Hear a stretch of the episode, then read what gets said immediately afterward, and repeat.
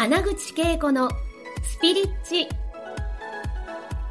この番組は20年以上日本のスピリチュアル業界を牽引してきた第一人者の穴口恵子が第一線で活躍する人たちとの対話を通してその成功のもとにあるそれがスピリチュアルを解き明かしてお届けします。スピリチュアルを生活に取り入れて豊かに幸せになるためのスピリチュアルラジオ番組です。でなんか自分のこの毎日なんかファッションが好きだったというよりは、毎日この自分のこう生きる喜びみたいのを自分の服を通してこう表現している、そのポジティブなエネルギーがすごい好きで、なんか昔から海外のあのスナップ写真とか、海外の人ってすごい自由なおしゃれ、自分らしい格好、トレンドとか関係なくて、おしゃれな格好をしてるじゃないですか、それを見てていつもうわーっていう熱をもらってなんか生きる喜びみたいなのをもらってたので、なんかそれが多分蓄積されてて、自分の中でファッションっていうのがこう結構言動キーワードとなってこう自分を元気にしていったものだったので、なん。かそれをもっとみんなに見せたい。その日々の中にある喜びをもっとみんなとシェアしたいっていうのがあってブログを始めたら、はい。そこからいきなりこうフォロワーさんが自然に増えてたんです自よね。然にねだからこのやっぱり喜びの振動数ワクワクの振動数で自分がファッションを表現した。いやファッションはあの自分のうありのままをうん。なんか表す一つの、そうなんです、表現の表現の一つ。本当に私のそのどん底もう死のうと思ったところから、どんどんこう一つ一日一日の中にあの生きる喜びとか、うん。感謝とか、うん。こんないいことがあったとか、こんな綺麗な景色を見たこんなおしゃれなファッションをして楽しんだっていう、うん。一個一個をうん。自分の中でもこう感じていくためにも発信したかったし、はでそれを周りの人にもシェアしたかった。うんでそれをどんどん私もそれで上がっていって、うんみんなも一緒に上がっていけたらいいなっていう、うん。なんかこのなんだろう本当に好きなことをして生きていくことの喜びっていうのを、なんかもっと広げていきたいっていう気持ちがあったのが、多分良かったみたいで、うんうんうん。ファッションだけじゃなくって、うん。その私の人生のストーリーとか、こんなあの、ことがあってっていうのも全部シェアしていったんですよ。それとすごいだからもうすごいありのままの自分。ありますよ。自ファッショ分をンかける自分みたいなね。そうですね、うんなんかそのストーリーになんかみんなが本当にただの無名のあのブロガーだったんですけど、うん。そのその当時はね、うん。なんか結構前なので、うん。一般の人がインターネットで顔を出すってこと自体、なんかみんなに周りの身内とかに大丈夫なの？なんか事件にならないのって言われてた時代でそ当時はみんなブログ出す時は顔隠してたような時代なんですけど、うんうんうんその時代でも顔を出してやってたんですけど、うん。なんか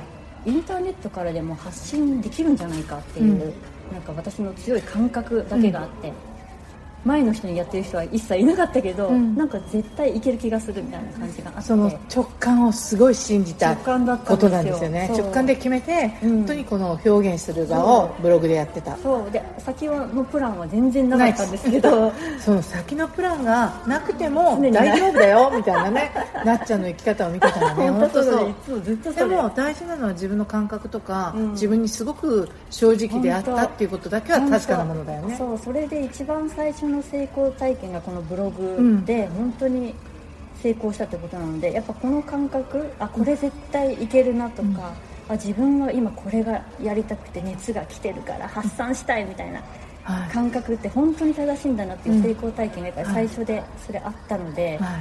そこからもずっとそうやって生きてるんですけど。でその感覚を大大事に信じて、うん。でそのブログでブレイクしてはい。何が起きてきたの、それでですね、うん。まあ、どんどん一般の人なのにファンがいっぱいついてきてくれて、うん。でその当時ブロガーが流行りだしてたので、私もそれブロガーっていう言葉私がブログやってたらブロガーって言葉が流行りだしたみたいな感覚で、はい。何それ？ブロガーって何いってどれぐらい前なんですかそれ？何年ぐらい前15年。15年ぐらい前ね。前かな、はい。15、6年前で、で、えっとまあ、雑誌がそういうのを取り上げるようになって、えでその時超一番イケイケだったうん。スイートっていうファッション、えー雑誌。うん。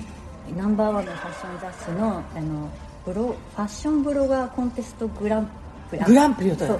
でコンテストっていうのがあって、そこにあの読者投票でグランプリを決めるやつだったんですごい。じゃあ読者が見つけて。そう私はファンの方がいっぱいいてくれたので、みんなで応援するからなっちゃんこのあの何コンテストにどうか出てくださいって言われてリクエストがファンの方かえー、ら来て。じゃあみんなが応援してくれるならやるって言ってはい。やったら、でグランプリをいただいて。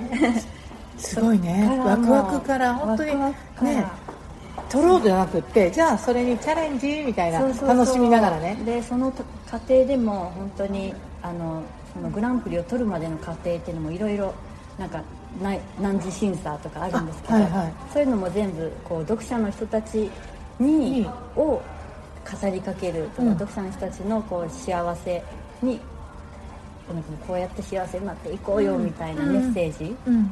を出してたんですよね、はい。だからそれで共感をあの多分してもらえて、うん。応援してもらえて、うん。でグランプリを取れたことから人生がパーンってでまた違う扉が開いた。開きましたね、はい。それでいきなりファッションの大きいブランドさんからコラボコラボデザインしないかっていう話とかもいっぱい来るようになって。あとはその「スイートっていう一番人気の雑誌で連載ページもいきなり持たせて連もらって。載ページを持たせてもらえるでいきなりニューヨークコレクションに招待されて、えーフロントローに座らせてもらってとか。はい。いきなりこう活躍みたいなのが表に出るみたいな出る。フェーズがうん。いきなり来て、うん。本当にファッションがやりたかったのかわかんないけどファッションにこう導かれたみたいな感じでで結果的に私がなんかあのみんなに伝えたかったのと女性たちに、うん。自分らしく輝いてきてもらいたいっていううん。私の体験したことをもとに、うん。そういうのだったのであだからファッションだったんだなっていうのは後から分かったんですけど、うん。そこからもう本当にデザインの仕事がいっぱい来てうんでやっていくデザイナーになったんだね。そうデザイナーって勝手に今度は肩書きがついて。ついるて自分から決めてないけどなんか取材を受ける時にデザイナー。あデザイナー。呼ばれて肩肩書きがいつもつくみたいな感じで。でそうやってやってるうちにあいっぱいこうデザインの経験が積み重なっていって、うん。あそういえば私あの昔からちっちゃい頃とかお店なんかファッション小物のちっちゃいお店とか開きたいって思ってたなと思って、うん。それ今ならできるんじゃないと思って、うんうんうん。あじゃあブランド作っちゃおうって言って、うん。作ったんですよ。はい。すごい。何にも知らない。ブランドの作り方も知らない、うん。ビジネスのやり方も知らない。ファッションデザインも実は学んだことがないんですうんけど、うん。なんかやるやりたいと思って作ったみたいな感じで。すご。い そしたらもうそれも最初は本当インターネットで、うん。あの自分のあのデザインしたちっぽけな絵を形にしてくれるところ業者をネットで探したりして実際に行ってみてこんぐらいの量しか作れないんですけどやってくれますかってこう、お願いしたりうんして、でなんかそういう人たちってねそうやって実際に来てくれて、うん。で応援したいっていう気持ちがある優しい方々が、はい。なんか本当はこんなね大きい数しかやってないですけど、うん。って言って作ってくれたりとかそういう本応援が外からも入るわけねそう本当になんですよ。そう糸がピュアで あそうですね。のなんかピュアな糸で、うん。そのそう。例えばお金儲けとかそう。売れるものを作ってるというよりは、本当に自分のハートからそう。魂の目的に準じた表現をしてたら、そういう応援が来たって感じですよね。本当その繰り返しでしたね、はでブランドもそれも本当に順調に成功していって。でなんか自らがその時ってデザイナーでありながら、うん。ね、あのいろいろいろいろ私もびっくりしたのは あのもちろんものすごいね容姿端麗でもうすごいんですよ。あのデザインじ自分のデザインしてきたあの着た服も着てモデルとしても、はいあとディレクション撮影も自分でして、はいアートディレクションアートディレクション。スタイリングもしてスタイリングも。バイヤーもしましたし。バイヤーも。だから全部オールインワンではい。やってるっていうのがね、面白いです。ねそれがもうずいぶん前じゃないですかですね。今のこの時代がうん追っかけてきて確なっちゃんを全ての人はこの一つのことにこうね集中して一つの、うん。ななんていうか才能にをね磨くというよりは多面的に多様なその才能をうん。こう表現できたりとか、うん。あの実際に活用できる時代にが来ているのを先駆けで見せてくれてたのかなってその話聞いて思ったんですよね。本当ですね。なんか当時の自分は本当単純にそういうお話が来たらやってみたいですみたいな感じでやってるだけだった。でちょっとここ大事でうん。聞いている方々は、うん。そのああやりたいというこのワクワクにとにかくえ乗っていってくださいみたいな。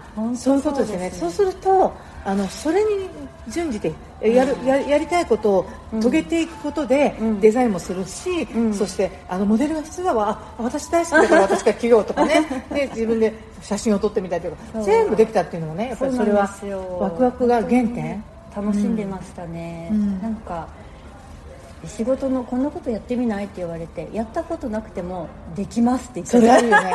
そうなんですよ。やなんかオファーが来た時に全部やったことがないことだけどできるっていう確信が自分の内側にあるしそしてやります。やりますみたいな。それを継続してずっとやってきてたんですよね。そうですねでもイケイケで。イケイケ。もうイケイケでかっこいいしまたフォロワー増えるし。インスタもその当時、はい、そうですね。その当時ブランド立ち上げたぐらいでインスタインスタも始めたから、うん、そうなんですねだからブロガーで人気ブロガーではありながら、うん、インスタもねすごいたくさんのフォロワーの方がやっぱり、ね、あのいらっしゃるんですよね、うん、でもそれはフォロワーをたくさん増やしたいじゃなくて自分と増えたんですよ。自分のこのワクワクの不思議な感じでした、ね、なんでだろうぐらいの。でもそこで表現してその振動数がマッチングして、ね、あのフォローする方が増えたんでしょうね、うん、そうかも。なんか常にワクワクすることをやってたし、うん、その自分の中の感情とか感情の揺れ動きとか、うん、こんなことに挑戦した、こんなことがダメだったとか全部シェアしてたのでだから見てて面白かったのかなでやっぱりすごく身近な、うんうん、そうですね、方だな、うんうん、になってたんですねファンにとっては。そうもう本当に何でもないところから始まったっていうのをみんなが知ってたから、うんうん。だからすごく応援してもらえた、ね、だからその周りの全員がある種一般ででじゃないですか、うん、なんかボンって有名になるためになんかブランドを作ったことじゃなくて、うんうん、そういうなんかあの一一般の、うん、女子が輝け、輝けば、でワクワクに従っていけば、こうなったっていう一人のストーリーをちゃんと描いてて、でもそこに共感する、うん、えー、フォロワーの方が,、が来ているんですよね。本当そんな感じです、だからデザインが好きっていう人もいたけど、ほとんどやっぱり私の思想が好きとか生き方が好きって言ってくれて、ね、で私もメッセージとしてデザインを載せて、みんなそれぞれ自分らしく生きようっていうなんか服がメインじゃなくてそれを着ている人のストーリーがメインっていう売り出しをしていてそれが私の伝えたいメッセージだったから。だからそれをみんなやっぱそこにワクワクしてくれて、ね、買ってくれてだから一人一人がユニークなストーリーをね持っているということですよね。今回の放送はいかがでしたか？穴口恵子に聞いてみたいことや感想がありましたらぜひ公式ホームページよりお送りください。